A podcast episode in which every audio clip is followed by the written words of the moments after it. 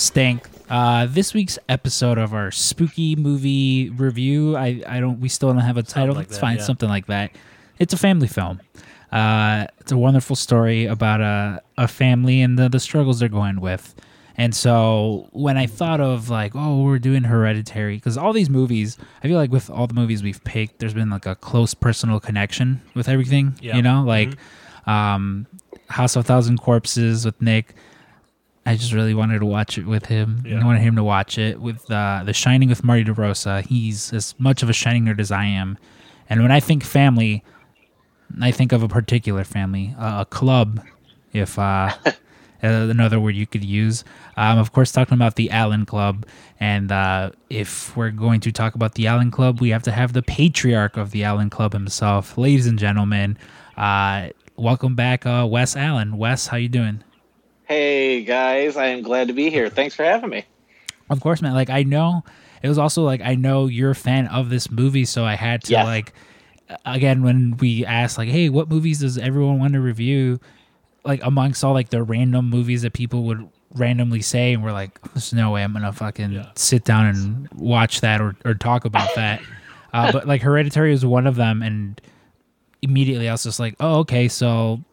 I guess Wes is coming back on to do this with us Makes sense. yeah, because uh, like for the for those of uh, like when we first met. So w- when we first met you, it was at uh, last year's horror house. Uh, Yes, and yeah. you were actually out there already selling like uh, horror movie DVDs. And why don't you talk a little bit about that? Because Yeah. I don't know when the next time that we'll be able to like throw another convention and uh, Yeah. you know, do that all together. But why don't you talk a little bit about that? Yeah. So um, we were out there, like, so, like, you and I, like, we we had like a brief meeting at All Out, but it was right before you had to go on because we were there with Marty and Sarah.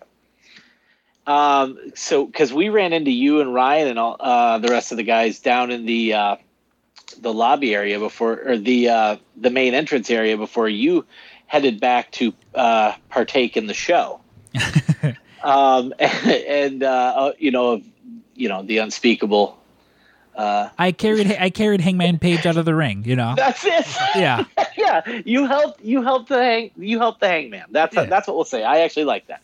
Uh, uh, so you had to you had to go prep to carry the hangman out. Um, and uh, but we ended up just being in contact just through the Marty and Sarah connection. And little did we know, I was friends with Vinny that whole time hmm because Vinny and I crossed paths at, at horror conventions a lot. Whether it was you know me there promoting uh, a project I worked on or was in or produced, or uh, if I was there with Vinegar Syndrome, uh, the film restoration and distribution company that uh, I go and help uh, sell their stuff at shows on occasion. And so we knew, like, you know, we'd already kind of squared away, like, yeah, you know what, we'll be out there because our our film Powerbomb showed at Horror House. You guys said, let's do, you know, we'll have you come on the live show. And so we just sort of had that hookup there. And then, you know, I mean, Scrump, you and you and I, Cash and I, like, we all ended up spending the whole weekend together. So Yeah, I specifically remember that night because well, when Dave Dave and I got to do like our very first live show. Yeah, It's actually awesome. I believe this week is like the like the year anniversary. I think we're on the year anniversary. Yeah. Give or take a, a day or two, but like Dave and I we we were in the back doing an interview with uh with Killer Kross and Mm-hmm. we literally like I think we said, "Oh, we're only going to do X amount of time." But there was a substantial amount of stuff that Yeah. Killer Kross started talking about that we He was very angry. He was very angry at a s- specific Yeah. company. They they made a they made an impact on his life. So he was uh, They did. They did. yeah, Yeah. So he was yeah. not happy, and like once he got him going, he was just going, and so we wound up just talking way longer. Like Vinny's blowing up her phone, like, "Hey, what time are you guys?" Uh, And and we can't tell this guy while he's in the middle of ranting, like, hey, let's we're gonna have to cut you short there. yeah. So we Well, no, no. Why would you? You Yeah. know, like, you, when are you going to get that sort of fucking information? yeah. Exactly. So we like finish that and then immediately rush on stage where uh, I think like one one by one we brought you, Cash, and then uh, Zach, Zach Schildwalker, a friend of the show who dir- who directed Powerbomb, and uh, yeah, it was fun. Like I unfortunately the I had about half of the audio and then it cut off. Like I don't know what I don't know if it was something on my end or what, but like we recorded most of it and the audio just wasn't salvageable. So that's the lost episode. Yeah. Maybe one Yeah. of these days. Actually, no, I've cleared that memory card, so that it, we won't ever be able to, to recover it. Um, but yeah, like that that night, me, you, and Cash, we hung out. I I remember we went. We were just like driving around, and poor Cash was just knocked out. We went and got pizza, and same thing. He took a few bites out Fell of his slice and just fell asleep. Yeah, in this pizza parlor. Uh, but no, it was super fun, and like I think like the thing that I appreciate the most about Marty and Sarah, and I think Dave can can speak to this as well. Is just like every single person that they've been like, oh, that they just they talk about, they put over, or they're like, hey, you should talk to so and so. Always super cool. Yeah. Like, I- Yes. it, there's yet to been one person where I'm like, you know what, Dave? They were a little off. Yeah, that guy was kind of a fucking prick Yeah. but no, everyone's been like awesome, and uh, so I talk about uh, on this on this week's episode of um, the Draft Pod that was uh that dropped Tuesday because this Yeah. is coming out Saturday. Uh, I Yeah. have to do the math. It's Tuesday today, guys. But uh, I talked about how um, your mother she's into wrestling and like I've like whenever whenever the Allen Club places an order for T-shirts and stuff, like I'll be like, let me know. I'll throw in some stuff, whether it's like t- Yeah. like T-shirts or stickers, whatever the case may be. Yeah. Uh, you had been talking about how your mom was a huge fan of uh, one Hiroshi Tanahashi. Man, Uh. she's she is all in on the ace. So I I sent a shirt that I had already sent to both you and Cash. Yeah. Uh, which is just like a it's a cool picture, just the ace on there. You know, Hiroshi just displaying all all his beautiful glory. And yeah, uh, yeah. your your mom being the nicest person, like she'll always be like, "Oh my god, thank you so much." Because occasionally, like I'll hear you mention like, "Oh, she likes this wrestler, she likes that wrestler." Yeah. I'll be like, "All right, let me fucking send some Matt Hardy shirts her way and stuff." Uh, oh yeah, dude, she loves that. Yes. so very very much family oriented like i uh oftentimes like when i listen to your guys' podcast i feel like i'm just in the background you know like i feel like i'm in the room Yeah. with you guys just in the background as like you and cash just as much as like that father son dynamic is there i oftentimes just equate it to like little brother big brother because uh Oh yeah. it yeah. was i believe it was like a week or two ago an episode where like you and ashley are talking and you're just like oh hold on ash give me one sec and you're just like hey cash go fuck yourself Yeah. So he he had been so he'd been fucking with us like, and he'll do shit where he's like, I'm gonna dive bomb the episode, like, and he'll be like a real shit about it. So like he went in his bedroom because he knew like he was pissing me off, and he knows what he's doing. So I just yelled down the hall, "Hey Cash!" and he goes, "What?" And I go, "Fuck you." and that's like it's not for everybody and i'm not mm-hmm. telling i'm not saying like i know how we do things is not conventional but we've since our kids were born we never did the baby talk shit we don't hide shit from them it's a it's a very much like you're a human i'm going to talk to you like a human. And we've also given our children that platform to like debate their view. Here's the problem. They've both gotten really fucking good at it and it's a really big pain in the ass now. See that's the, that's the one thing that like with you and dave both being parents like there's i like the way you guys treat your children is very much like oh this is how parents should should have been doing it from like the beginning of time. And you know what? Like maybe there wouldn't be so many like shitheads out in the world because exactly exactly. like how how many times do you talk to someone and they they tell you about their upbringing and you're kind of just like oh that was a very like uh abusive relationship you had with your for sure for sure. Well like dave you know as well as i do. Like you hit a certain point with them where it's like as they get older especially like when puberty and all that stuff sets in like as they get older you have this option you you have a choice where you can you can make some of the shitty mistakes your parents did out of fear and reflex or you can go no as uncomfortable as this might be i am going to engage this person because they're a teenager now and their body's exploding and they're you know they're they're going through these extreme highs and extreme lows and so i can either engage that as uncomfortable as it might be sometimes so that further down the line they can go okay you know what? At the worst points in my life, my mom and dad treated me like a human and made me talk about my feelings. And that's the road we've taken. I know you have a similar approach. So I mean, it, it's just, you know you know it is, Dave. It's not easy. Yeah, to do this. I mean, you know, we're a little older, but we're not so old that we don't remember what it was like to be a teenager. exactly. And, you know, what it's like to have your parents say something and you're like, you guys are such idiots. And Yes. it's so, e- it was so easy for, you know, previous generations to just write it off as your, your kid's an asshole or yell at Yep. him or hit him. Um, yeah, it- same thing with my daughter. I'll say, if, if you really believe in something, state your point and I'll honestly listen to it. And if, Mhm.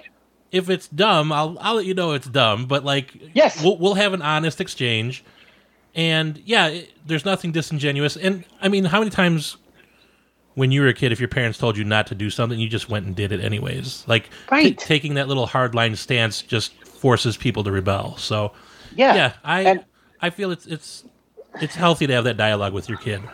and having the conversation too of like I, and I, I think it's a more than anything like it's this fear thing. Like i know so many people are like oh no no no no my kids can't watch that stuff. Using movies as an example. We i i've been involved in film my you know for before my kids were here you know? Mhm. so it's something that's in their life. I'm not going to hide art from them. If Right. i can have a conversation with them about about film and make them understand like no this is this is this is what's fucked up about this this is fake obviously this isn't real here's why it's not real you know my kids have seen how the sausage is made hmm so it's it's a I would rather have that conversation of like, hey, yeah, this is why this story in this movie is fucked up, rather than hiding Right. something that may have potentially dark or heavy themes to it. I don't want to hide that from them. I want to engage them in it, let them see it. And like you said, like they can state your opinion. It might suck. And if it sucks, I'll tell you it Mhm. sucks, but let's work through that. Yeah. Otherwise, things become forbidden fruit. Yes. And that's where Yeah. that's where a kid like that's where the wrong kind of rebellion comes into play. Exactly. where where they they go from they go from you know it's one thing to like oh I'm, I'm you know I got a stupid haircut and you know I got safety pins in my clothes like that shit's over like right. you can't like it's such a scatter shot now because of, of social media and how fast culture is, has advanced in the last 25 years that that shit's passe You're, no one's worried about that. Now it's it's a matter of like engaging emotional health hmm and emotional well-being. Because if you can't have the conversation with your child of like look you're being an asshole and here are the repercussions of being an asshole in the real world i'm telling you now that you're fucking up so when Mhm. you're an adult you don't do the same shitty thing and cause yourself a world of trouble Well, like, how many people do we collectively know who clearly Are those people? are those people Yes. who like do things and it's just like I I don't understand. And it's like really, no yep it's like you Yep. you don't understand why Yep. like you're facing uh, jail time or why Right. why the mother of your children wants nothing to do with you or why you can't hold down a job like Well, and there- exactly There, there that's is a- exactly right there is a fine line you have to balance too because there there's uh you know i grew up in a very sheltered uh, Mhm. situation where everything was forbidden fruit like rock music rap music uh Sure. going to movies you know and, and half those kids once they came out in the real world and were sheltered and had never seen this went nuts and then went way overboard doing drugs and stuff and then on the other side you have parents that they're like oh well I'll let the kid raise themselves and it's a more hands-off approach and Yeah. then the kid ends up resenting their parents there's got to be a little bit i'll gi- the way i Yeah. analogize it with my daughter is i'll give you a little bit of rope and yes and i use the same phrase yeah Yep. a- and as long as your grades are good as long as you don't you don't have bags under your eyes and, and you're healthy and Yep. you're, you're eating and you're showering i'll Yep. give you as much rope as you need but the second uh, i start seeing any of those fail i'll tighten the rope a little bit and Yes, that and seems I- to have worked I you know like with with Cash like Cash has grown up differently than his sister because Cash got into film younger. Mhm. And once you start once you get into that that realm and you start acting, you're around adults a lot more. So Yeah. like he's growing up around, you know, he's growing up around a, a variance of people and they're all some form of lunatic. because that's essentially when you get when it comes down to when it comes down to film, like there's some of the most important people in my life I, are people I've met in my time in working in in movies, but they're also fucking crazy. So like like Cash has had that exposure to you know s- these different types of people, and he's learned like, hey, here's here here's you know at the end of the day at, at someone's core if they're if they're good and they're compassionate and they're empathetic the rest of the shit works out as time goes on like you think if you think about you know between the three of us we can think of each think of five six people in our lives right now that you look at and every day you wonder how they don't just walk out in front of a car and get hit Yeah. because they they're so fucking thick-headed and so dumb at their approach to life that it's inevitable like you're just gonna you're gonna walk off the side of a building one day because you don't realize that's the edge of the that's the edge of the building and that's the sort of shit you want to help your kids avoid. And the only way you're going to do that is like being honest about your feelings. You know my my parents are great. They're they are the best grandparents on the planet. But my old man is of a generation where like talking about his feelings and emotions wasn't exactly something we did. And my for my brother and I, like we have a great relationship with my dad, and he is he is so good to both my kids and my brother's kids. But my brother and I know, like, look, we didn't have those conversations with our dad. So with our kids, we have to make sure that we do, and and we we keep that emotional two way street open for them, because with Cash right now, being a teenager and being a kid who, um, you know, like being a kid who who realized you know within the last year or so like you know i'm not that you know hey my my sexuality isn't just like you know i'm not just a, a you know just a, a boring ass midwest straight kid. Like his brain you know sexuality is fluid to him gender is fluid and and we encourage him to just be who he is. If you aren't treating people like shit i don't care who you are what you are. I just want you to be compassionate to other people in the world and he's picked up on that. And I'd like to think that's because Ashley and I have been able to be honest with our kids and say, hey, this is what's happening in the world. I'm not going to hide it from you. Let's talk about it. Hey, if you're being an asshole, we're going to say you're an asshole, but we're going to show you how to not be one. I uh, I I mean, like it's a little different with me because unlike you guys, I have no children that I know Mhm. of. That I know of. There's still one kid that I'm like, if that if it gets a little older and there's some resemblance, we might have to sit down and have a talk. Yeah. But for now, You might have to go on Maury. Yeah. Oh, maybe that'd be the worst. but like uh on I, I- just I, I talk about it in general all the time, Marty DeRosa and how like I met him when I was 18 and yeah. the subsequent years were some of the worst. Basically from like 18 to like 21, 22. Yes. As far as Yeah. like oh man, like I'm an adult now and all this shit Yep. life's throwing at me. It's not fun and nobody Yep. ever prepped me on how to like handle this stuff and it wasn't things I could necessarily go to like my parents for and not even Yes. because I'm like "Ah, I'm too cool to talk to my parents. It was just like "Ah, I've seen you guys handle this with my sister and you guys are I love you guys to death, It but didn't turn out well. it did not It's not turn- going to go well. yeah, did not turn out well. But like he was someone there who like very much helped me along the way, like just any way he could, you know, as far as like giving me advice Yeah. and helping. And like now, I'm so I, at my job, I'm no longer the youngest one. When I first started there, I was the youngest employee there. I Yeah. I was like 21, about to be 22, Yeah. I think. Now, now I'm old man Berto. You're an elder statesman. Sure. Exa- exactly. Yeah, you're a grizzled vet. but there there's a lot of like younger people that work there with us now and like I go out of my way all the time to like I want to influence these kids kids they're only a few years but like I want to influence these people as much as possible and even to like an extent with like cash where it's like whatever whatever knowledge I have of like life that your parents can't give Yes. you I'm going to give it to you probably won't listen just because again not out of like malice but like But it's, it's out there. Exactly. Like when we were Yes. younger, how many times how many times is someone like, "Oh, Dave, let me let me tell you this," and they told you some Yeah. advice that you wish you would have listened to that now, Yeah. or they were like, Yeah. Buddy, you're doing this all wrong. You should Yep. consider." And it's just it's like that every all the Yeah. time. Um, like I remember when when Cash he it was like a a year or so ago, maybe like two years now, when he went through like his first like breakup, and I Oh, remember I gosh, yeah. like I remember hearing how like oh, he's handling pretty rough. I was like, you know what? I'm gonna send this guy a care package, a bunch of stuff, and like I wrote him a letter, and it was just like, listen, man, it's gonna suck. It's gonna keep fucking sucking for a Yep. while because that's just that's always how like your first heartbreak is.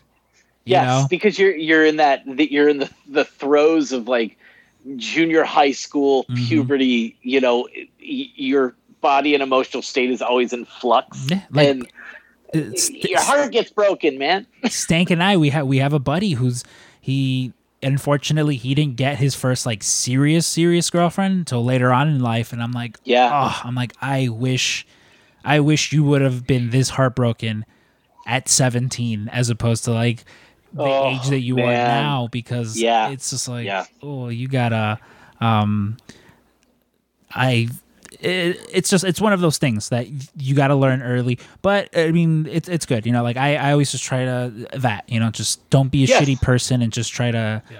just try to help as much It- as you can um, and that's all you can do is, and- is you you offer that wisdom like i know i love knowing that like for cash like if it's something that at first he can't come to us i love knowing there's other people in his life like uh, bj colangelo his aunt bj who uh, who co-wrote and co-directed uh, powerbomb she is like he can go to her with stuff first before he comes to us because it's easier for him to talk it through with her. She's you know she also does a lot she does trauma counseling for for kids. So he knows that he can go to her and she can help talk him through it but at the end of the day he also knows that she would come to us and say hey just a heads up here's what he's talking to me about. I know that he could go to you scrump. He could go to marty and sarah. He has these people that he can reach out to for shit that it's like ah, i don't want to talk to my mom and dad about that. Mm-hmm. And and but i also know that the people that he would if they were genuinely concerned would all come to us and say hey here's what he told me just as a heads up. And that's what people need. You know that you need those people in your life that mm-hmm. it can't always just be mom and dad like yeah i mean dave you know as, as well as i do you want them to come to you for everything but you know good and goddamn well they're not going to come to you for everything Yeah, that's for sure. I, I think the theme of like what you know these first 10 15 20 minutes whatever it's been that we've been talking about Yeah. is that family and how Yeah. important it is and you yes and if you don't talk things get fucked up Yeah, exactly and uh, very much a family that should have been talking uh, was Oh. this family in, in in the movie that we're here to talk about today hereditary now what was your guys' first experience with hereditary like stank when was did you watch it in theaters or did you wait till it came out like on home Uh, video I won't lie. I did. I pirated the film while it was in theaters, but um, so I. But to be fair, like I, I wasn't sure if I would like it. Mm-hmm. And, Fair enough. Um, I have subsequently paid for the film, so I've amended for my right sins. on can we see the receipts so that we Um, i'm just going to comb through your credit card statement real quick while you're telling this story so uh, I watched it, and so I briefly mentioned, you know, I was raised, you know, very religious, very sheltered, um, and I came from a place where you know my church would say everything was demonically possessed, Ninja Sure. Turtles, E.T., Dungeons and Dragons. Um, everything with a syncopated rhythm in music was the devil trying to get into your pants. So ev- everywhere we the look, good shit yeah, an- anything secular was had demon possessions hands all over it. of course So, um, from a very young age, you know, my uncle wasn't religious. I saw The Exorcist, and it something about it stuck with me. And um, so, watching this, I was interested to see their take on uh, demon possession. yes And so it was very interesting. And, and actually, a lot of the stuff in the movie is out there in the real world. I, I, I won't talk about like whether demon possession is real or not, but like people do believe in King Paimon, who is the Oh, yeah, the yeah, for the sure. movie. Uh, the- yeah, the he's sy- one of the the eight kings of hell. Yeah. isn't that right? he's one yeah. of the Goetic kings. Yeah. Yeah, um, the symbol they use that's very close to the actual symbol people use for Paimon. So they did a lot of research on this. Um, I think it was very interesting and stuff like that. Stuff where families involved and uh, you know a certain amount of body horror, I guess, would be involved with this. Um, also true. Yeah. is very very interesting to me. So um, I watched the film. I loved it. Um, it's actually probably one of my favorite scary movies of all time. Yeah, Um, yeah, And I think this is one of those movies that, upon rewatching, you'll find different things uh, that Hmm. you didn't notice before, and then you'll connect certain dots that you're like, "Oh, that's very smart writing." So, I mean, Yeah. th- that's my experience with the movie. What about you, S?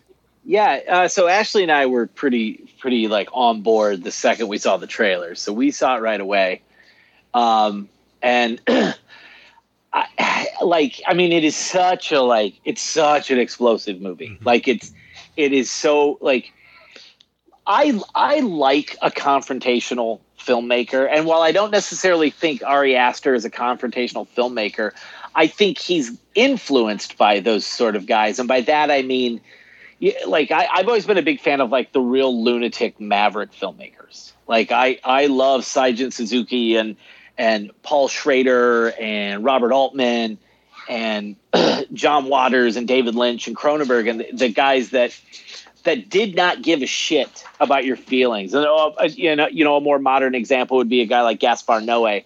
These filmmakers who were making their art and telling their story in a way that, like, if you're uncomfortable, that's fine. Not worried about that.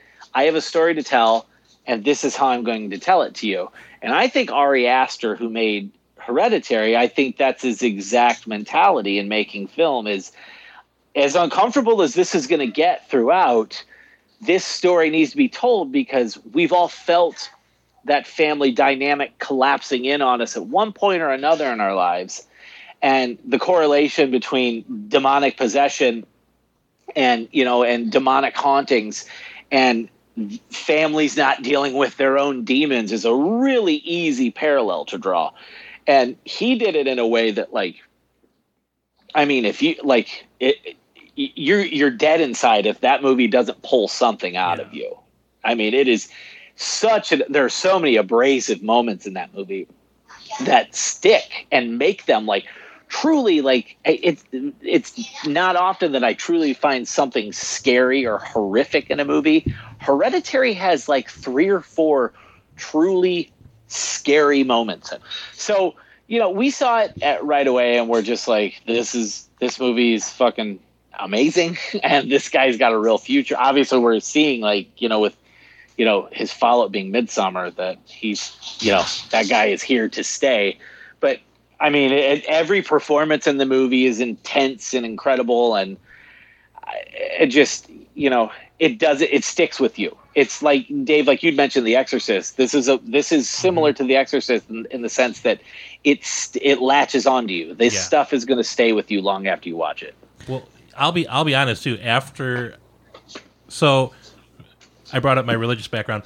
I'm an atheist Yeah. now, and Yeah, so, same. Yep, yep. I was I was raised a youth group kid, and I'm Yeah. a staunch atheist. I get it. so, but when I was watching it, I was like, I was super interested in King Paimon, and then I, I was doing Yes, research on, and then like my wife is starting to say, "Why are you trying? Why are you looking up how to summon demons?"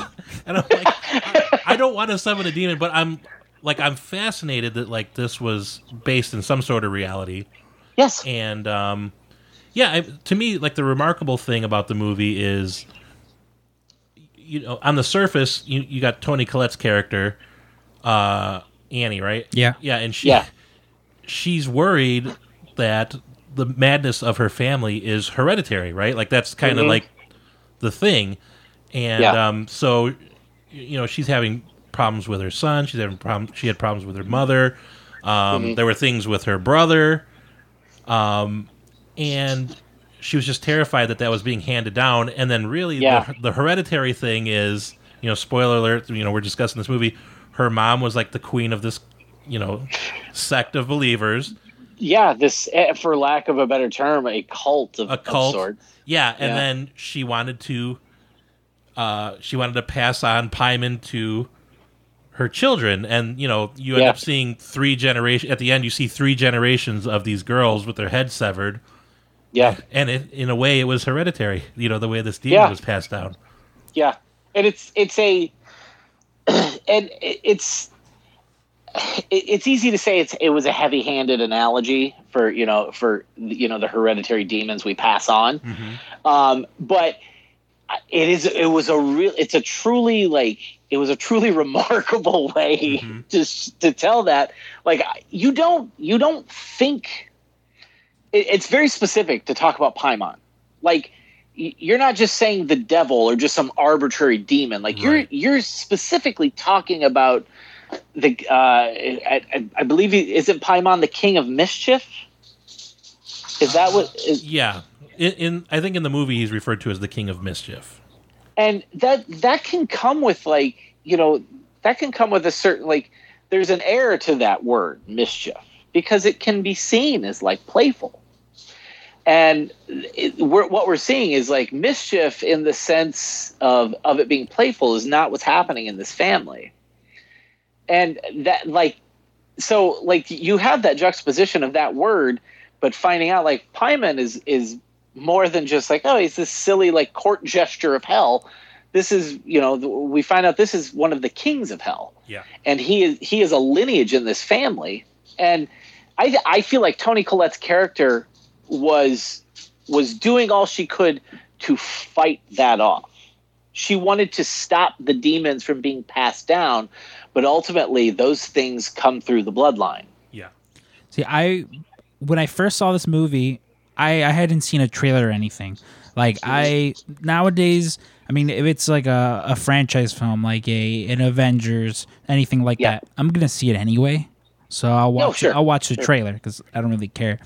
But if I haven't specifically heard of the movie, you know, like if like you two guys are people whose opinions on film I, I value. So if you were Sure. like, hey, there's this movie, there's a movie called Asparagus. You need to watch Yeah. this. Oh my god, you need to watch Asparagus. It's so good. I would just okay. Guess I'm gonna watch it based on that alone. Like I wouldn't go look for a for a, a trailer or anything because Yeah. there there is something there's something at least to me like romantic about being able to just because you can't really do it anymore. It's just walk into a theater, say, uh, you know, what, I'll take one for asparagus, watch it, Right. not know what the fuck you're gonna watch. Like yes without any preconceived notion. Exactly, like- yeah. yes two yes. films that specifically that like stick out to me that that that has happened to me in life. It was uh one 500 days of summer. Me and Okay. vivian my, my friend vivian vivian she listens to the podcast. Um we were out we were just out and about. We are fucking kids and we're like oh let's go to the movies. There's a movie theater right here was like a small local one. We're like all right, what's playing? What the fuck is this? I don't know. It's the it's the only thing that's not rated R. So guess we're gonna watch this, and watched it and was just like, oh shit, that was really great. Yeah Second time I remember that happening was with Mad Max Fury Road. I I knew Mad Max was a mm-hmm. franchise. I'd never Yeah. seen any of those movies, but it was myself and an ex girlfriend. We just went into we cut work and we're like, oh, we should. You want to go watch this Mad Max thing? Sure, okay. And just walking out of the theaters, like, what Mesmerized. I was just Yeah. like, oh man, like this is my new religion, and like very similar with Hereditary. So I, I, I no idea what it was about. I'm like, all right, whatever. Like it's an A24 film, so it at least look nice, you know? Like Yeah, e- yeah, even yeah. if it's not the best, it will at least look. it'll nice. have artistic merit if exactly. And Yeah. so, like, I I went into it was like a nine o'clock show on like a, a Monday. It was like a Monday Yeah. or a Wednesday, just the very day where nobody goes. And it was myself sitting all the way up at the top, and then an older Asian couple all the way at the front. And it was a Mm-hmm. giant auditorium. This was like one of the bigger stadium seating ones, not the smaller ones. So I'm just like, what the fuck's wrong with these guys? Like, they're like right up front, and yeah, like you experience the movie for the first time, especially if you don't know what it's about, and it's just like, Oh. holy shit! And especially like upon second or third watch, like Dave, you mentioned, there are a lot of things where you're just like, "Mm, okay, I saw that in the Yeah. background, or yeah, or eh, you were, it's just things that you don't notice, and that's one thing that really sticks out to me about spec- like if a movie has that rewatchability factor where you can watch it again, and there's mm-hmm. certain things like um, er, movies and shows, like for instance, we've been rewatching The Boys, and in rewatching season one, there's so many things that like oh yeah like oh they're talking about almond joy that's going to factor heavily in the next season like just random throwaway lines about certain things like i enjoy that because when you when you find a piece of art that you really like you're going to go back and watch it several times and Yeah. it is always fun to I, again upon the your umpteenth time watching it to be like oh shit you know what i never noticed that There's ru- another layer. I'd never noticed that specific right. rune in the background, and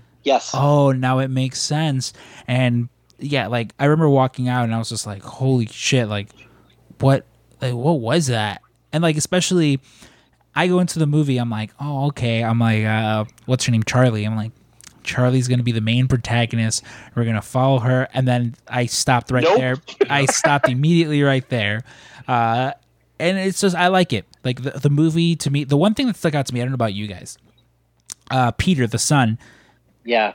I kept waiting for some sort of like revelation about uh, uh, Steve, the dad, not being his father, because he's clearly Oh. of like. I mean, I don't know. To me, like he looks like he's of like middle, descent. like Indian Middle Eastern descent, Mm-hmm. and Toni Collette and uh, Gabriel Byrne, who play who plays Steve, the dad. Well, yeah, yeah. It, it- Toni Collette's Australian, and Gabriel Byrne is is he Irish? I think some so. sort of European, yeah, but like Yeah. neither of them. So I I kept waiting to like, oh, may like maybe maybe like his parent, sorry, his parentage plays into why like Toni Collette is just like treating him like that. Yeah, yeah. upon first watch for me, I was a li- I was a little confused, and I assumed that they were a blended family. That uh, she had uh, Oh. she had Charlie, and then he came with his son from another marriage, which like oh I we we don't see his mother, so that could possibly explain his complexion, I guess. Um, Yeah. Apparently, that's not the case, obviously, but No, that like these they're they're uh, apparently from as far as I understand the sto- you know Yeah. they're both birth children. But that I mean that goes to show uh, how well they portrayed. There was a certain level of clinical coldness between every member of the family, and Yes. so you know to maybe even perceive that, oh, th- Yeah. this must not be a familial thing.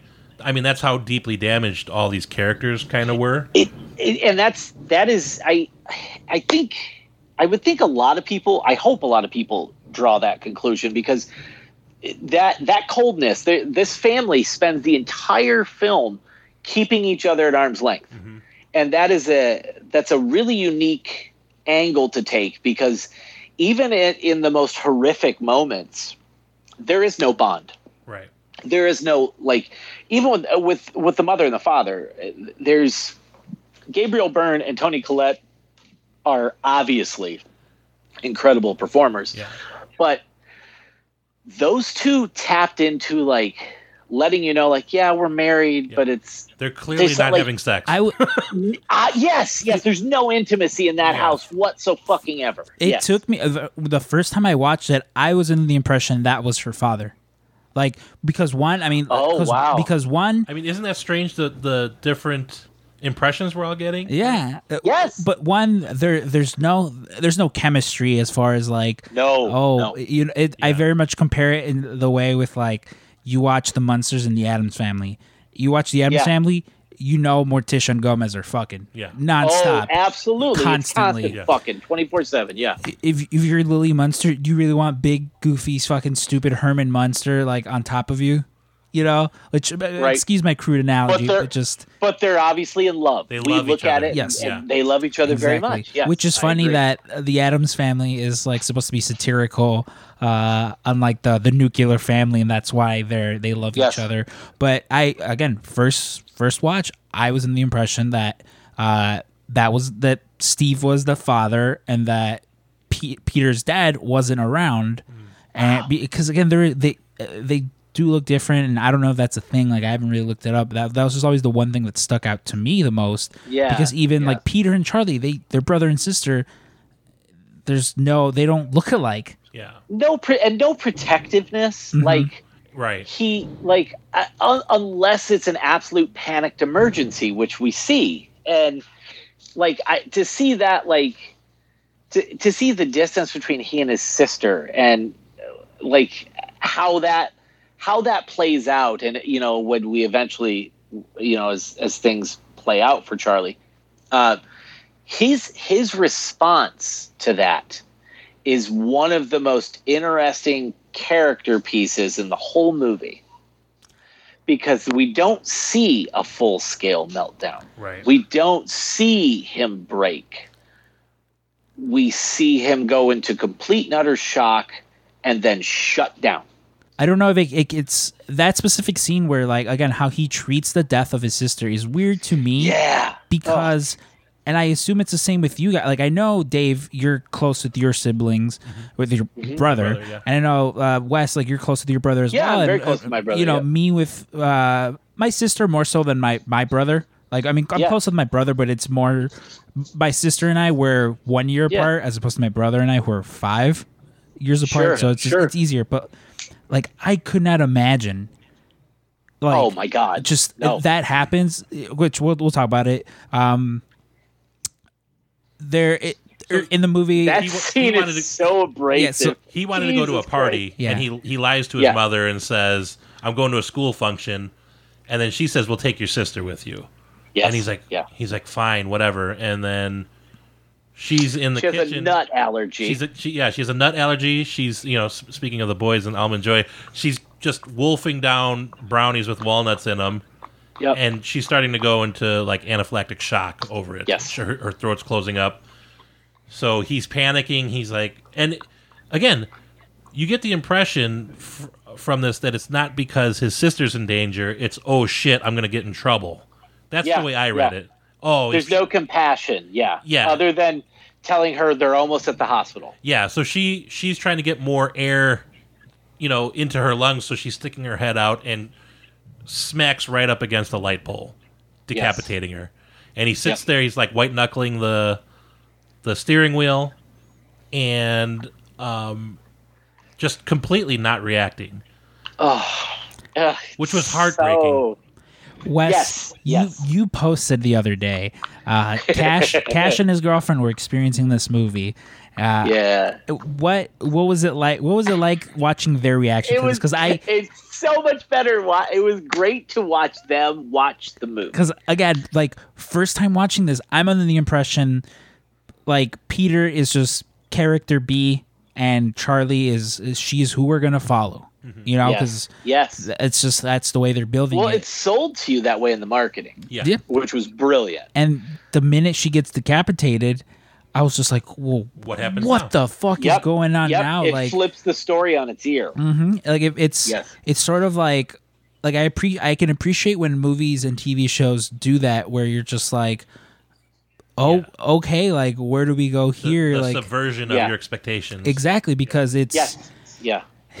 it, it it's how do I say it without like it's just it, it's refreshing because there's so much there's so much media that just follows and there's again listen there's there's nothing wrong with following a narrative if it's that's worked No, no. time and time again People want people want a satisfying conclusion. And exactly if if you are the type of person that's looking to be challenged by film, that the conventional you know conventional popcorn movies aren't going to do it for you to do it for you anyway. Right. So, you know, you probably already have an established mo of like, I like a certain type of movie, and fucking I you know I don't know, I- it- Avengers isn't going to be that the type that cuts it for me. So, like you that that sort of conventional storytelling absolutely a necessity absolutely welcome but people do there are plenty of people that like to be challenged by by art and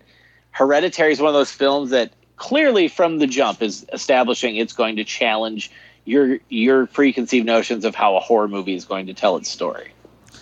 And with like Charlie being you know cut out of the film so early Yeah. and like when you see her decapitated head like it's just so fucked up. Like what what was Cash and his girlfriend's reaction to that? So, so I they- they're sitting on our sectional, and uh, I'm sitting in a chair, like kind of like adjacent to them, and uh, they're watching.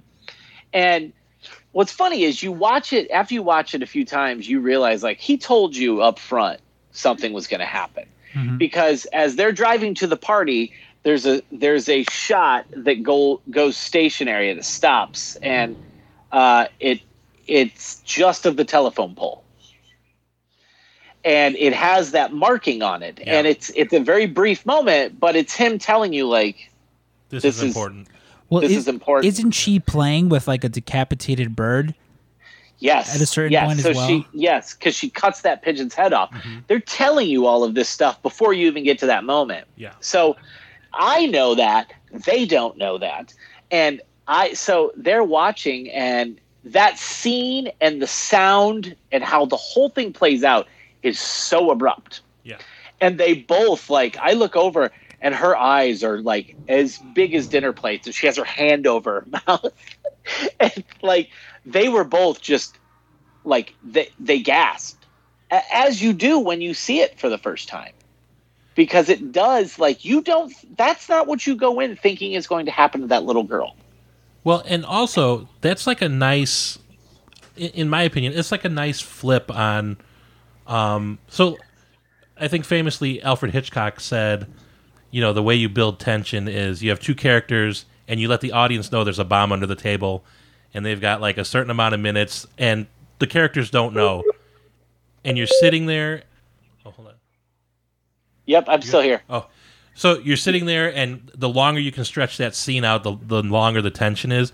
And they kind of play on that subliminally. They show you the pole, they show the They do. girl she's not well right now, and then you see the, Yep. you know, you see the brother driving, but instead of stretching it out long, they just smash you into it as fast as possible. Yes. and it's Yep. so It- it's a- jarring compared to what you're used to. You know, Yes. Um, I don't know if you guys have you guys ever seen the movie Irreversible? Um, who's in it? is that with Monica Uh, Bellucci? Vincent Ca- yes, and Vincent Cassel. Yes. I, I haven't seen Um, the whole movie. No. So that's Gaspar Noé, and he he's one of my favorite. He's one of my favorite filmmakers at this point ever. Like I, he's every time he puts a movie out, I'm like constantly inspired by how aggressively he tells a story. And there's a, the first like the first opening scene of scenes of the movie are this like kind of like nauseating whirlwind that stops on this super abrupt scene where a guy gets his head caved in by a fire hydrant and it's so like it it's so assaulting on the senses. Mm-hmm. And that's the last time the last time i remember having that feeling prior to hereditary was seeing irreversible for the first time. And that you know like you said like using that hitchcock thing but then like a hard hard Yeah. slam on the brakes is not something the audience was anticipating and then that moment we don't think about it till after the fact that moment changes the course of the entire movie Yeah. her death is the chain is where everything unravels Yeah. Well, it's like uh imagine you're at the base of the roller coaster and it's just starting to go up, and you're like, "Oh man!" and you're starting to get scared, and then the it just Yes. collapses. Yes It's got to be the most terrifying thing ever. Oh yeah, yeah, I, and that's what makes this movie so horrific. Is it's not it's not a slasher hunting hunting Right. co-eds in the woods. This is this is dealing with mortality on the familial level. Yeah. That's the most horrific, terrifying thing we we we approach on a day to day basis. We are all intrinsically worried in the backs of our minds about our family members or mm-hmm. ourselves dying all the time. I th- think with Ari Aster, where he taps in as a director is like like you mentioned, the death of your family. Because Yes. you look at his his follow up to this in Midsommar, and Oh. that movie, which is my wife's like i mean she lives and dies by that movie Yeah. she loves that movie like if you think about that movie, it is at at its core, it is about a woman who loses her family and then finds a new one. Mm-hmm. Yeah. yep and in both it's like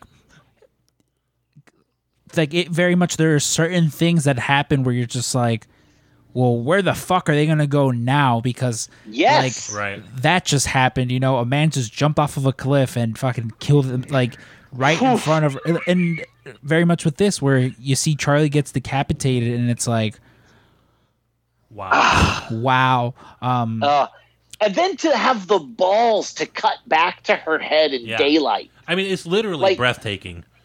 It is Yeah. it is so like it's such a gutsy fucking decision to make of like not only did we do this we're gonna show you the insides of of this whole thing in broad daylight in the sun so you can see the after effects of You're what happened Sit in it. Yeah.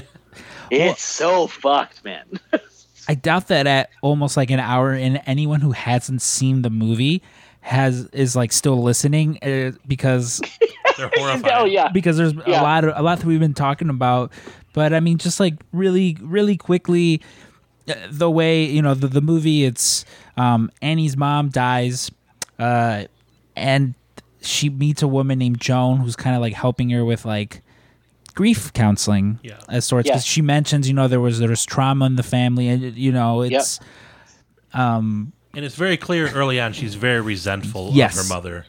yes Yeah. Oh yes. And- and From she- the jump, you and can she's see al- it. she's also shocked that so many people would show up to someone like her mother's funeral. Mm-hmm. She's like she Yes. says, "I don't recognize any of you." and it's almost and, and it's almost like at, at least with me i wondered at first is like is, is she resentful of the son because of his relationship with her mother because uh there you know he, there was a very specific reason why the mother was so close to the son and Yeah. uh yeah so she's kind of dealing with that and I mean, I, I don't really. I mean, should we really just go It- through the whole thing? I mean, it's. I, th- I well, guess at well, like this he what when you go when you go into like when you see how much stuff Ari Aster fed you before the conclusion of Right. the movie, um, like all the attendees of her mother's funeral, uh, her mother's connection to like the the the grandmother's connection to the the dog the baby the little Mhm. girl, and how it was upsetting to the mother that like she just she kept taking you insisted on holding you all, all Yeah. the time and like you see them you see all the connective tissue he's giving you and then uh is it joan or joanne or joan Joan. uh the Joan, joan who's the who's the grief counselor and then reappears after the death of charlie um all of these pieces that start being connected for you as the family continues to spiral out of control is like that you have all of this happening at the same time and then at the end of the day to to to really see like peter's whole he had a predestined path Mhm. that he he did you know they fought it as long as they could but at the end of the day his path was to take the throne as as paimon Yeah, so like and to to me like um you know Berta was like should we just go through the film it's this is one of those movies that's really hard especially since a lot of the Yes. bread, a lot of the breadcrumbs were laid out it's hard to Yeah. go through and say then this happened because then you almost have to say but if you notice and you, Yes. you- if you were to explain it to someone that hadn't seen it you would almost be Yeah. spoiling it as you go and they'd be like oh I see what's happening but yep I, th- I think we'd be remiss though if we don't talk about yeah the the one scene that like listen the fact that Toni Collette did not get nominated for an Oscar. yeah that man I like the That's fuck crazy. them for the, it's absurd she put out who who that year was better than her who conveyed raw emotion better than her I don't i don't remember I don't a even know who fucking person. won. It was probably like a Glenn Close or someone, you know, for some right yeah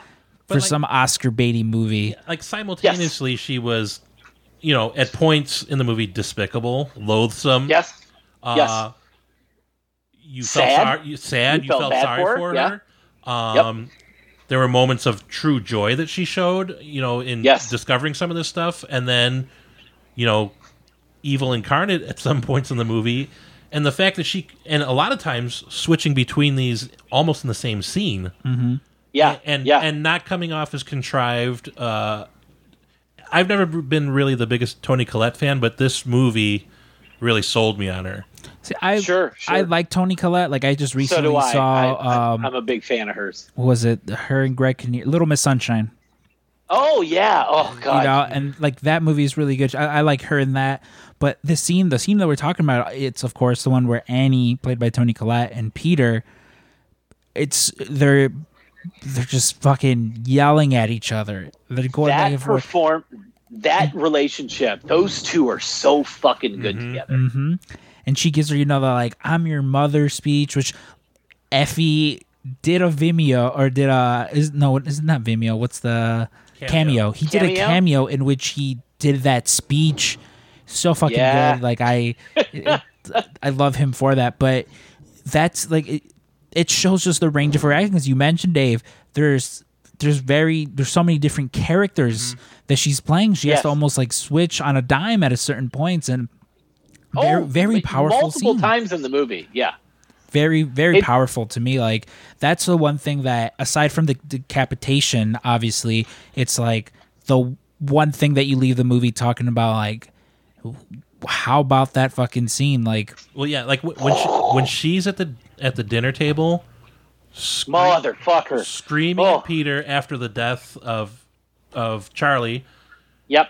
and she's saying she's saying things, and you're thinking like you know, coming from a parent's perspective, it's like, wow, how could you say that? But like, I guarantee Yeah. you, there have been situations where that's happened, where a sibling has hurt or been the reason of the, of the death of another sibling, and Absolutely. these thoughts have had to have gone through some parents' heads. I Mm-hmm. want to grieve, but I can't because you're such an asshole. You know, and it's Yep. you know, she's sort of divorcing herself from the parent role and like I, I just want to be a person. I want to I want to grieve.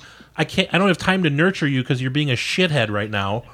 And Right. Right. It's all these raw things that have gone through everyone's minds, I guess, in these sort of situations, and she's saying it, and it's it's it again. It's one of those things like, oh, how is this being verbalized? Like, and and, and so and, the, well. and the fact that they and what it came down to is like they didn't they didn't they never addressed it from the from the moment the grandmother died up until the moment where they explode at the dinner table they addressed none of their grief. Mm-hmm. They addressed none of the trauma that this family was going through. And that's what's going to happen. It's going to reach that pinnacle moment where we either grieve and pull together or we set each other we set each other on fire with our words. And you what you see is this is a broken family who doesn't deal with its broken pieces. Here's the results. And uh, to to see i think that one of the best elements of the movie is the fact that if you take all the gore and violence and horror movie stuff out of it it plays like a really deep like an intent like a like a mammoth play. You know it, it plays like a stage play with the way these characters are are interacting with each other. And horror movies rarely do that but when you have when you're telling the story from a, a family's perspective you've got a lot more room to work with in terms of tapping into the emotional pain and trauma that that is being a family. I think that's one of the things that works in its favor. It's like how unconventional it is because yeah. if some like if someone is to say like you know what? I'm not really a horror fan. Like I don't really like horror movies yeah. to me that that's that's like saying I don't like music because it's like well oh sure yeah it's like yeah. well you you might not like some music. you not might not like some music Yeah. but there's there is music that you like you you know got to like be something you like like I I can very much watch something like this that I would I I mean would you guys say it's more psychological more there's more more gore in it there, there's a lot of I- gore, a lot of body horror. there is stuff. but I mean uh, it's Yeah. more it's more story driven I guess that's what I'm saying it's It more is. story driven Oh, yes, it's character driven. Yeah. exactly Yeah. as as Less jump opposed scare. As opposed Yeah. to if I just want to if I just want to put on a a Jeepers Creepers 2 Right. and just Sure. watch some kids get fucked with Yep. you know Yep. and Yeah, there's plenty of Jasons and Michaels and Freddys to do that for yeah you. and this movie it it's not really that you know so I, I feel like for the, for those who who again are just like ah horror's not really my thing i feel like again I'm from the aside from like the decapitation and the there's Yep. the gory scenes and stuff people getting set on fire like i i very cutting their own head off. exactly i very much feel Piano that Ooh, That boy, this- that the sound in that. That this is a movie that you could you could like sit down and watch that and again those minor bumps in the road where you're just like uh, i don't want to look at the screen Yep. you could Yep. appreciate it because Yeah. like even Yes. with even with Midsommar when i when i watched that like there are some really fucked up perverse scenes in that Mm-hmm. but even if like if you just take all those out like it's still and it's, i feel the same thing with this it's still a really beautifully it's like a beautiful shot movie the story Oh, this Yep. is a story that you can relate to because Mm-hmm. even the most perfect family still has their drama Yeah. like Yes. and whether and you can kind of put yourself like in those shoes where it's like well how how would i deal with that? How would i deal with it if my mother just resented me mm-hmm. because she doesn't want me to have like the same fucked up psychological mm. trauma that she has? And Yep. in turn by resenting me from doing that i'm going to develop some of mm-hmm. that same psychological trauma. And it's Yeah. it even if you like i guess like you look at it from your guys' view it's like you guys want to do everything in your power to not fuck up your kid. Right. But Toni Collette, like uh, the character of Annie, I don't think she's in the right mind of like state of mind to be raising any kids. Like, At the end of the day, she shouldn't have been a mother. no, Right. no. And when she said when she's explaining that, that whole scene where she's saying, "I never wanted to be your mother." Right. I think that's the arc of her character. She never wanted to be a mother. Period. Yeah. Well, and you can see that in the scenes where you know she deals with her own trauma in a which we haven't really mentioned, which is kind of surprising. Is uh, Yeah. she retreats to her little workspace and she makes Mhm. you know life-like dioramas of moments in time, and, and like that's kind of how she she does it with the crash. Um, Yeah. She does it with scenes of her mother Ugh. and stuff. And Yeah.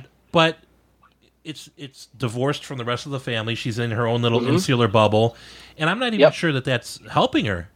She's just sitting No. there staring at it. But you know, th- to her, this is how she's working it out. Yep. But, but I can imagine she's been doing this since those kids were little. For sure. know what I Absolutely. mean? Yeah. like, how yeah, many dioramas are there? Exactly. Yeah. There's. Yeah. Oh, yeah. And yeah, and and they do, and and they are able to explain that away because we see that she's clearly an artist Mhm. who's working on an exhibit. But this is what we see unfold is like their whole life is is fodder for her dioramas. Yeah. So we keep wa- going up and watching her living in the past. Yeah.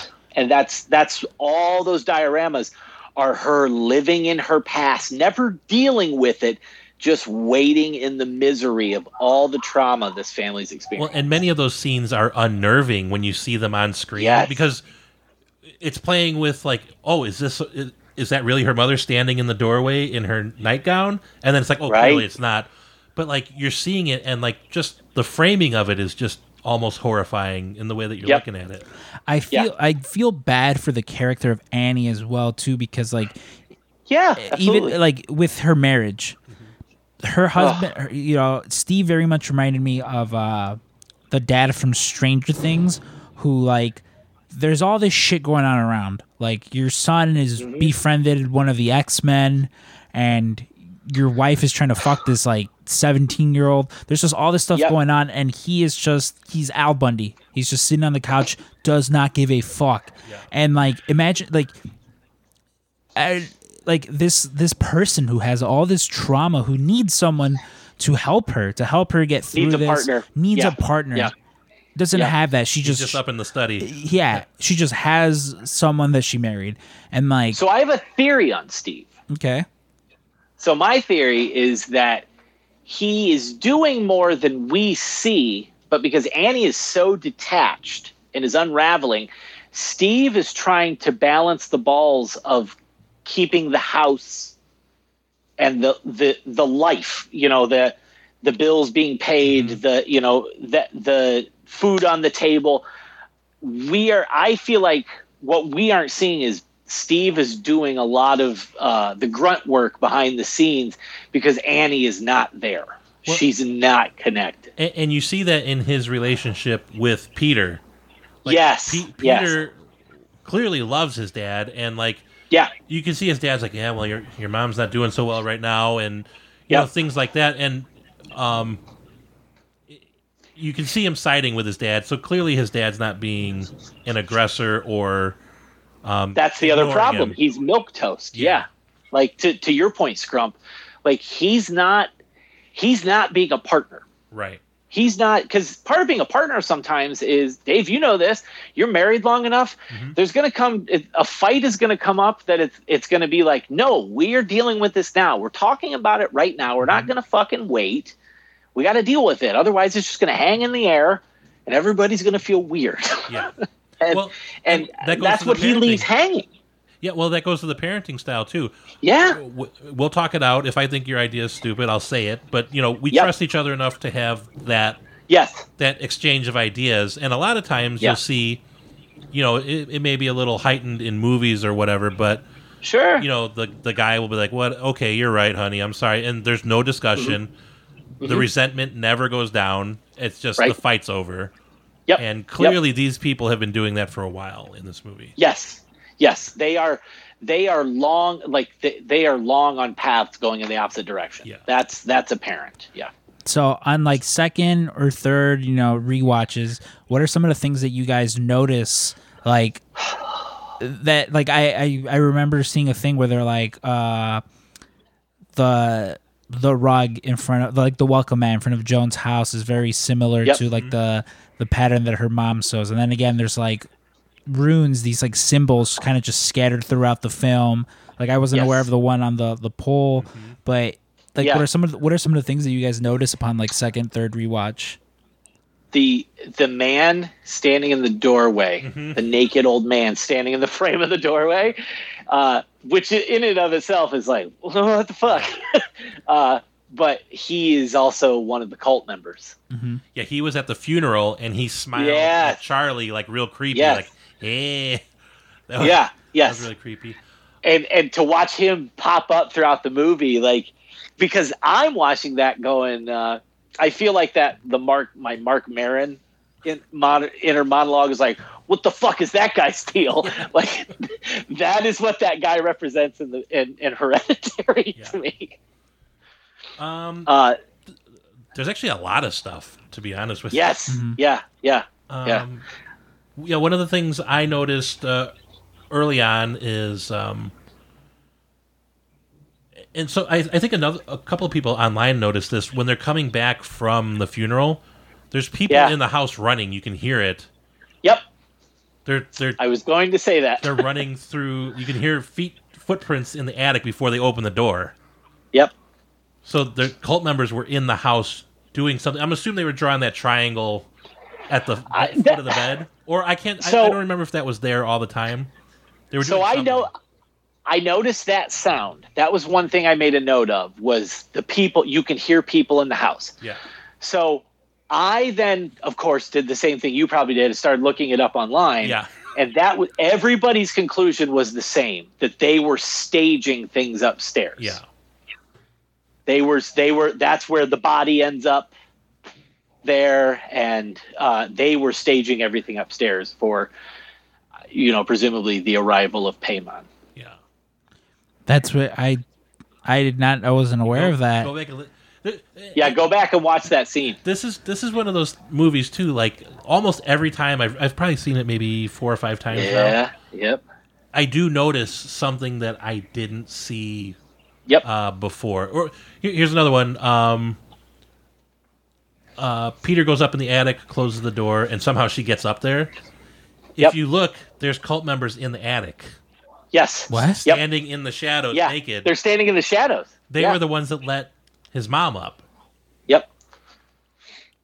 Like, they're- Yeah. they're- If you go, you go back and look, you'll see them Yeah. there. They're Uh-huh. they're standing behind him in the shadows. And Yeah. They're, it's they're white. Like, it's not their silhouette. I don't. I'm trying to think of how to explain it. Dave, you might be better explaining it because you're a graphics guy. they, they have Like, a ghost, what is that? they have a ghostly pallor to their skin. Yeah. Yeah. Yeah. Yeah. There you go. but uh, yeah, there, and actually, there, there's a lot of in the movie. There's a lot of instances where if you dial up the contrast and the brightness, you'll see Yeah. things that. And, and I'm I'm a I love when you find out that there's things hidden to you know, Yeah. to your consciousness nuggets. that Yep. that add to your subconscious fear or your feeling of disgust or or loathing and he Mm-hmm. did this very well like uh uh peter's sleeping in his bed and he wakes up and his mom you know annie is up in the corner like spider-man and you Oh. and then she skitters away and it's like oh holy shit Um, when when that when that happened, Cash and his girlfriend both went, "What the fuck?" yeah it, it's the audible like, "Whoa, Jesus Christ, what is that?" yeah Yeah, that I, I I might have to go rewatch it again now. Yeah, Yeah. because it I'm is telling you, dude, and go back and watch and it. it is fun. like it's definitely It is a fun movie. It's Yeah. fucked up. yeah. Like, Fucked up movies are fun to watch. specifically like uh, you know when you get to that where there's all these old naked people Mm-hmm. and yeah, like yeah. the look on it like Peter has no idea what the fuck is going on and like Yeah. the like it's almost He's literally clueless the entire movie that this is all about his fate. Yeah. and it's very much one of those movies where I'm like, if you made a sequel, Yeah. it's like I gotta know what's going on because it's very like a lot of times when you're watching like a movie like that, it's like, what the fuck would I do? Like, Yeah. what would you do in that situation? Like, what do you Yeah. like? Clearly, these people are these people are gonna keep a bird's eye watch on you Yeah, twenty four seven. right. You're one of the kings of hell. Yeah. Mm-hmm. Like, what? Like, what do you do with that? What do you do with that fate? Well, A- it's Well, so speaking of that too, when he jumps out and Mhm. lands, um, I don't know if we're supposed to infer this, but like he dies. yes. You see a shadow Yeah. coming out of his body, and then you see the light of Paimon going like going into his butt. Yep. Yep. So, so when he when he wakes up and goes up into the treehouse, he is now King Paimon, right. and, and right. maybe yep. he seems a little disoriented, and you know they're like, "This is okay, this is a good thing." Um, yeah, because they're explaining. They explained to him that this is, you know, they got rid of that woman's body. yeah, for him. Yeah, and I, I so a couple things too, and I don't know uh, this one. This one I don't know for certain. I saw a lot of talk online, but the the the doormat out in front of Joanne's apartment Mhm. apparently is some sort of nod to the Midsommar world um and the only like and this is this all seems to be speculation of stoners online as far as i can tell but um uh, which is fine because you know like i'm a stoner so i'm like yeah man uh but the, the what they're saying is like that is like if you look at the stitching and then look Mm. back on uh, lots of the lots of the imagery in Midsommar it's kind of like a, a, a call call to yes um and then the stuff the ascending into the playhouse thing Yeah. the treehouse that was used a lot in like if if you go back this is super weird bear with me but if you find like indonesian horror films from the 70s there's a lot of storytelling in indonesian films like that. I think that's that's a, a an element of their ghost storytelling uh is is that ascension thing. Yeah, Well, there's very like we we've talked about Midsommar a little bit, but there are a lot of similarities with both these films. And yeah if you almost like if you were to tell me like, oh, both these films are connected they're connected, they're set in the same universe. yeah It's like- believe it. Uh, you- yeah, you could oh be 100% hundred percent because of like there's the whole cult thing. Like in the first one, you know, it's it's more subtle, but in the second one, it's a full blown cult. Yeah, Like yeah on yeah. this compound, you know, with like their leaders and stuff. And Yep. I would, It- I would, It's the same way with uh, you know one of his contemporary. You know, it would be one of Ari Aster's peers, uh, Robert Eggers, who made The Witch Mhm. and The Lighthouse. Mhm. Like, if you tell me that those movies are connected, it does make sense to Yeah. me. Well, this one, it's also very similar to The Witch, which I, I want to, I want to rewatch. Yeah. I, I saw Yeah. it the, I saw it the first time, and I, I mean, aside from funny feelings of Anna Joy Taylor, uh, Yeah. Anna Taylor Joy, it's Yeah. just, you know, Anna Taylor Joy. Anna Taylor Joy. Yeah. I was just like, what? What the fuck did I just watch? you know, and it, yeah. and it's also like like yeah, you I can very you can very much tell that they're that they've worked together because of that because it's Yeah. the storytelling is almost very similar and they're also both films about like families that are grieving and ultimately you Yes. have like I mean I think it's just straight up the devil, you know, Black Phillip in in Of the course, in the yeah, witch that yeah. Yeah. that shows up at the end but Mhm.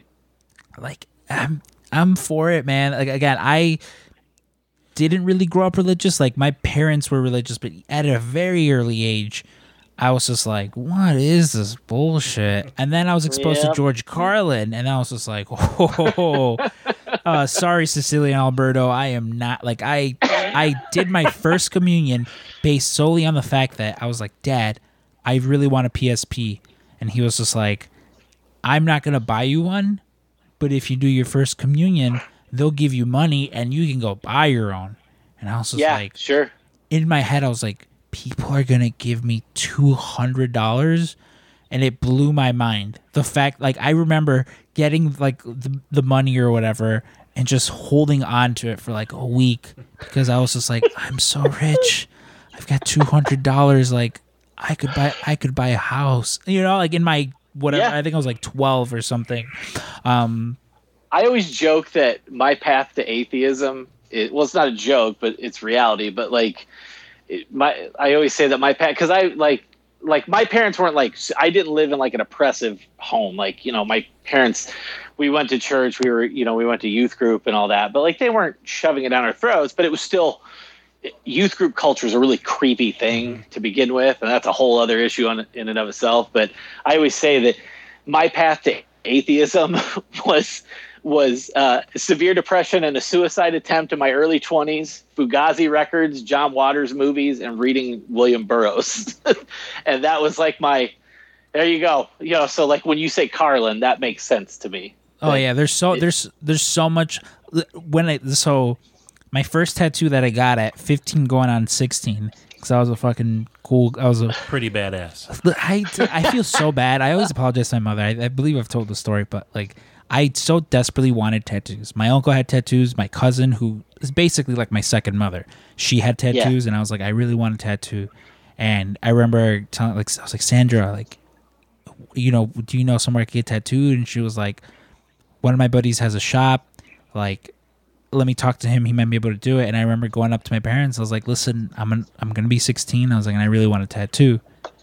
And Yeah. San, I'm I'm I'm gonna get a tattoo.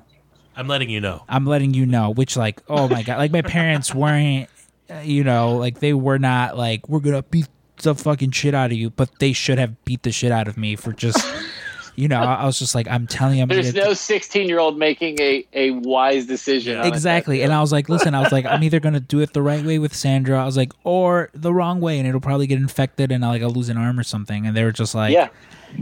as long as you're paying for it and you're gonna do it safe, just like go ahead. You Go know, to they town. can't stop me. But my first tattoo was between George Carlin or Frank the demonic rabbit, the time traveling Sure. rabbit from Donnie Darko. Sure. And the tattoo artist, I literally, I, I, I told him, I was like, which would you prefer? And he was like, let's do, let's do Frank. He goes, that one, I've never done that before. I was like, all right, cool. Mm-hmm. Um, But yeah, I mean, obviously Carlin had a big influence on me. But so as, as Yeah. we just sort of wind down here, I, I think it's safe to say, like, we would all highly recommend Oh, this. Like, Oh yeah, yeah. like it's we're all huge fans of it. And again, like it's one of those movies where I I saw it the one time that it came out, and then a second time, like, like on a date, I think. Um, Yeah. and it's it has a rewatchability factor. You know, I agree. Yes. It's- and I I I want to like if I can, I want to recommend a couple movies to people yeah, for that sure. if they they're listening and they like Hereditary, family trauma horror is like like there's some really good shit out there. So number one, uh, a movie called Possession. Um, uh, uh, another movie. Um, a lot of people know uh, Bong Joon Ho, uh, who made Parasite. Uh, his movie Mother, I recommend, and uh, another movie called Don't Look Now. Uh, those those three movies specifically, if you're into that like family trauma that you know becomes a horror movie, those are some movies I would recommend to people. Any of Bong Joon Ho's movies, actually, Yeah. it's famil- it's familial horror stuff, but along with that, Possession and uh, uh, Don't Look Now are, are two other Well, see, movies there's that so are many- family trauma. There's horror. been so many like possession movies that I I Yeah. I honestly like I'd gotten tired of the trope, especially with was like those paranormal activity ones, which was just like ugh, like it- Yeah. those to me were like were what th- those were two like horror movie franchises, what like the Fast and the Furious franchises Yes. to like bros, you know? Um, yes. But yeah, like it's Possession, po- the movie Possession. Mhm. Uh, it came out in 1981, uh, and it is has the like one of the most fucked up visceral possession scenes you will ever see in all of film. To the point where the actress was like long after affected by her own performance. Jesus. Yeah. I mean, Yeah, it's a fucked up movie. for, for me, you know, I- I'll pretty much echo all the sentiments that you guys said. Um, I find, yes, the movie's very re- rewatchable, but it's also you know, at least on the first watching, it's very draining.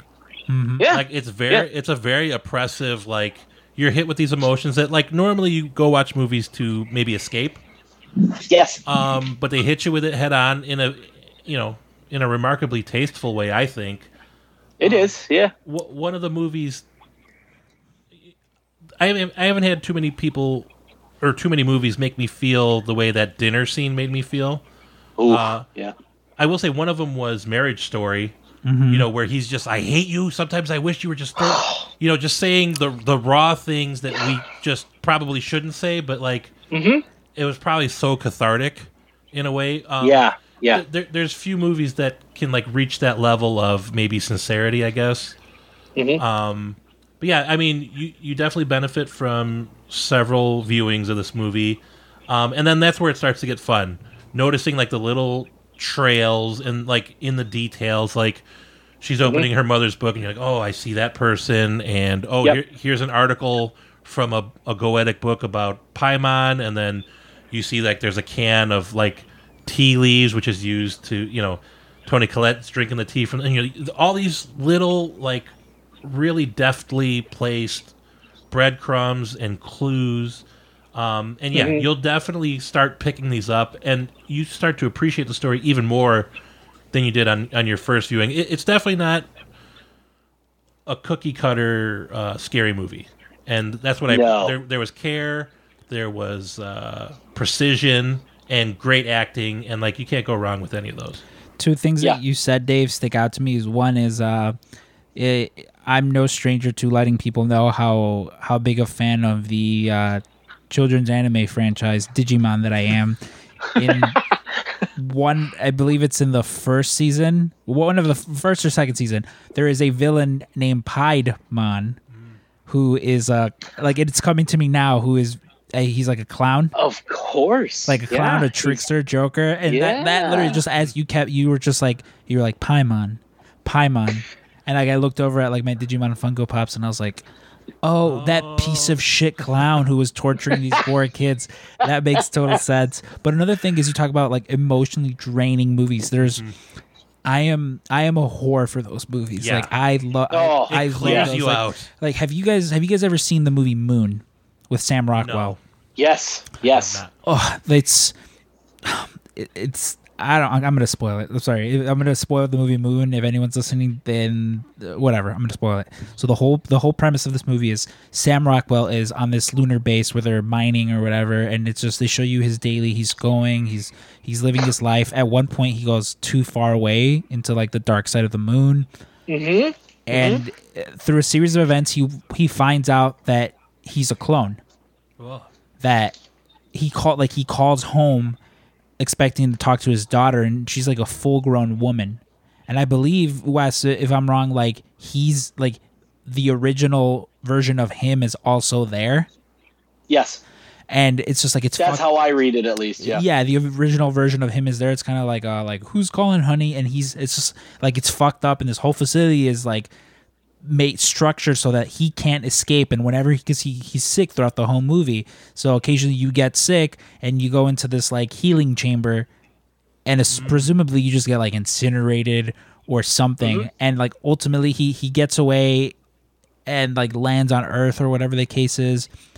But just that like at the end of the movie i was just like what the fuck? Like that's so sad. This man's been Yes. Trapped this you know these clones have been living this life this cycle and I don't know, it was just very emotionally draining but you also talk about like marriage story and that was a movie too where it's it's always funny the way people interpret it like i both of you guys are fully aware of uh of my last ex-girlfriend. We'll, we'll call her lucy of lucy and how uh wonderful communication was in that relationship and how uh mature and understanding it was uh but there's um I The re- mutual understanding. mutual understanding yeah i remember i remember not wanting to watch that movie right away because i was like oh i'm like Too raw. I'm like, I know, but I, I I'm very much a fan of Adam Driver and Scar and Scarlett Johansson as well. So Yeah. I was like, fuck it, let me watch it.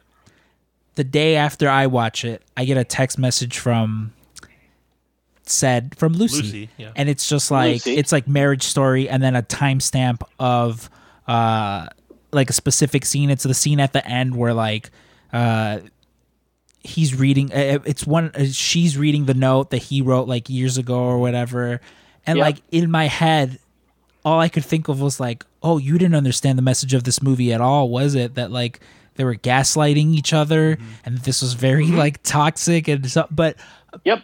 Again it, it, it just it goes to show that like movies can have like movies have different meanings but like movies that often leave you like very like emotionally like stunned at the end where you're like what the fuck like doesn't always have that effect for people like Right. i i'm pretty sure there's some people who will watch hereditary and just be like man that was so crazy right it's fucked up head fell off. and Yep. you and you try to talk Yep. to them about like Hundred percent, they will. Yep. and you try to talk to them about like oh the the the trauma the the hereditary Yeah, the, you know double, the double meaning. and Yeah. it's just Yes. like, oh yeah, but that was cool. But also remember when she, fucking cut her head off? She cut her head off. That was fucked up, right? Um, but uh, I I love this conversation that we had about the movie. Like again, I even when we start, I was like, I didn't want to just go scene by scene because I Yeah. can't imagine anyone listening to this. No, because there's there's so many there's there's so much in the performances Mm-hmm. that like has to be seen Yeah. exactly. to really like gather everything up, take What- the whole movie in. Is is all in the performance. Much like an episode of Nathan for you, it has to be experienced. It can't just be Yes. explained. You know, it has to be experienced. uh, but Wes, I definitely think we're gonna we're. Uh, I mean, Halloween's almost over, but Dave and I we're gonna We got to do more movie reviews. we're doing more. Reviews. Yeah, movie man, let's do more and I movie reviews. Definitely yeah, think we need to bring. I'd love to do it. We need to bring your better half on, um, Ashley, of course, not Cash. Uh, yeah, yeah. to to talk about Midsommar because that all that's also one that like Oh, I think that'd be great, especially to get I get a woman's perspective on Yeah. that movie. Exactly. Yeah. I the story. I'll I'll give a little teaser. Uh, the first time I saw Midsommar, I, I went over to a uh, to a girl's house. Uh, we'll call we'll call her we'll call her Lucy. Also, that's just my name for all Lucy women. too. Lucy too. So I go over to her house, and um, before the movie starts, uh, we start fooling around a bit. Um, Mm-hmm. After after we're finished, after we're done, we sit there and we watch Midsommar. Movie's done, and I'm just like, mind you, this is my first time watching the movie, and I'm like, man, that was fucked up. And she turns to me, she goes. I dropped acid right before we started oh. fucking. She goes, so No. she goes, so the sex was amazing. She goes, and this movie is so fucked up. I only watch it when I'm on acid, because she's seen it so many times before. And again, I've never done drugs, but part of me was like, I kind of wish I would like.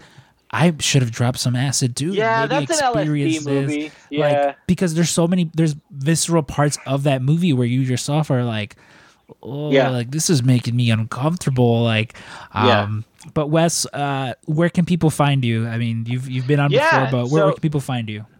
Um, so uh, our podcast, uh, our fam, uh, it's our family's podcast. Uh, it's called Why Did We Ever Meet? Uh, we're on the Jabroni U Network. Uh, new episodes every Wednesday at 11 a.m. Uh, you can find you can find us on Instagram, and that's where I usually send people for the podcast. Is go to Why Did We Ever Meet on Instagram. We post all kinds of shit. Like right now, we're doing the 31 Days of Horror, so that's you know that's ongoing. We also do uh, these ridiculous taste test videos where we buy shitty junk food and try it, and it's usually crap Ashley and I don't touch afterwards. Uh, but you know, Cash will eat it because he's basically a human possum, and um, uh, yeah, that's that's the best place to find us. But uh, all everybody, you know, anybody from the the PWT cast world, please check out our show. Uh, Why did we ever meet? And you can hear my family talk shit to each other, and you can hear my son uh, play his guitar, his ukulele, and sing a song every week. And we talk about conspiracies and uh, we talk about movies and just nonsense. Just it's just us just talking shit. Wes, we love having you on, Yes. and uh, I love being on, guys. I love it. We're definitely we're definitely gonna bring you back on for that Midsommar. So that's uh Let's- that's a teaser for that because Yes, yeah, we'll get we'll get Ashley in there with you guys, and she can uh, she can mix it up on Midsommar because she'll she's uh, her perspective on it is very unique. awesome. Sounds good, Wes. Well, uh, we'll we'll talk to you later, man.